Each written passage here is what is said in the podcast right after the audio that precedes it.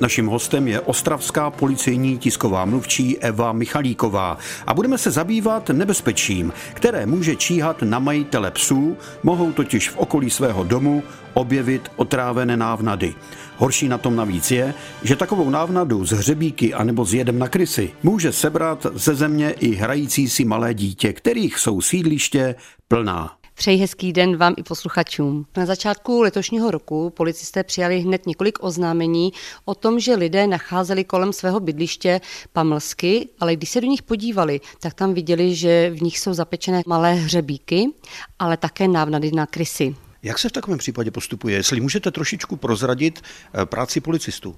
Tak kriminalisté oddělení hospodářské kriminality Městského ředitelství policie Ostrava i hned se případy začaly zabývat. Tím, že jich bylo několik, tak začaly vyslýchat osoby, které vlastně k tomu dokázaly něco sdělit, začaly vyhodnocovat kamerové systémy, které byly zajištěny z domu, kde se toto mělo vlastně odehrávat, a následně zjistili, že možný pachatel by mohl být šedesátiletý muž, který přímo v tom domě bydlel. Přiznal se? Je pravdou, že se nepřiznal hned a museli mu to opravdu prokázat. A nakonec své jednání zdůvodnil tím, že mu měli vadit štěkající psy.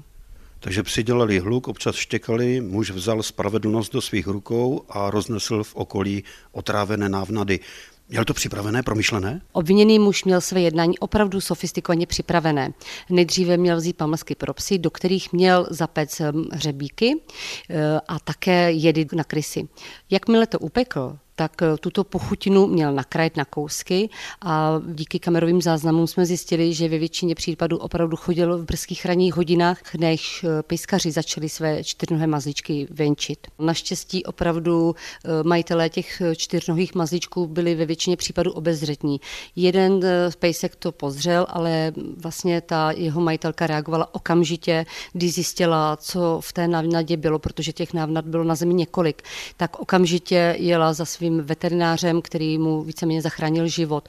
Další panička viděla, jak pejsek jde jakoby k té pochutině, a jakmile se podívala, co by chtěl pozřít, tak ho okamžitě k sobě stáhla a zachránila tím vlastně jeho, jeho možná i život. Evidujeme celkem čtyři, kteří měli tuto pochutinu otrávenou pozřít, ale naštěstí opravdu díky obezřetnosti těch majitelů se nestalo nic závažného, žádný pejsek nezemřel.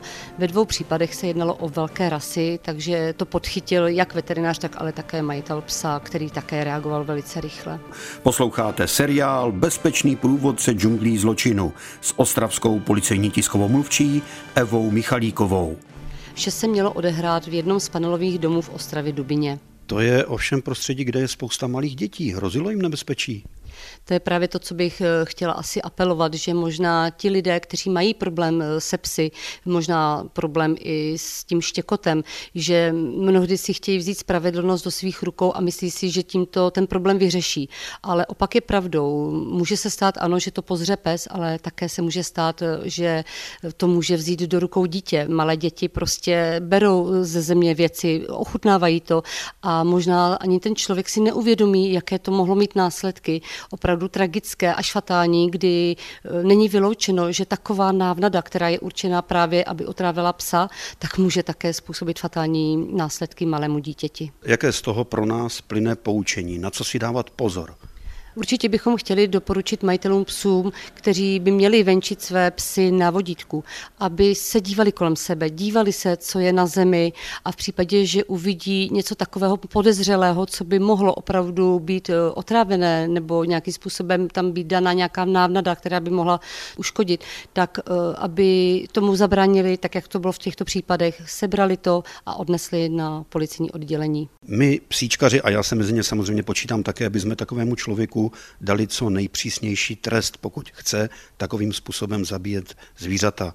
Co ho čeká? Komisařka již muže obvinila ze spáchání trestného činu týrání zvířat. V případě odsouzení mu hrozí až pětileté vězení. V současné době teda probíhá stíhání na svobodě. Takže dojde k soudu a tam se rozhodne, co s ním. Soud rozhodne o jeho trestu. Bezpečný průvodce džunglí zločinu. Každý pátek po patnácté hodině a každý čtvrtek v osmnáct hodin a čtyřicet pět minut na vlnách Českého rozhlasu Ostrava.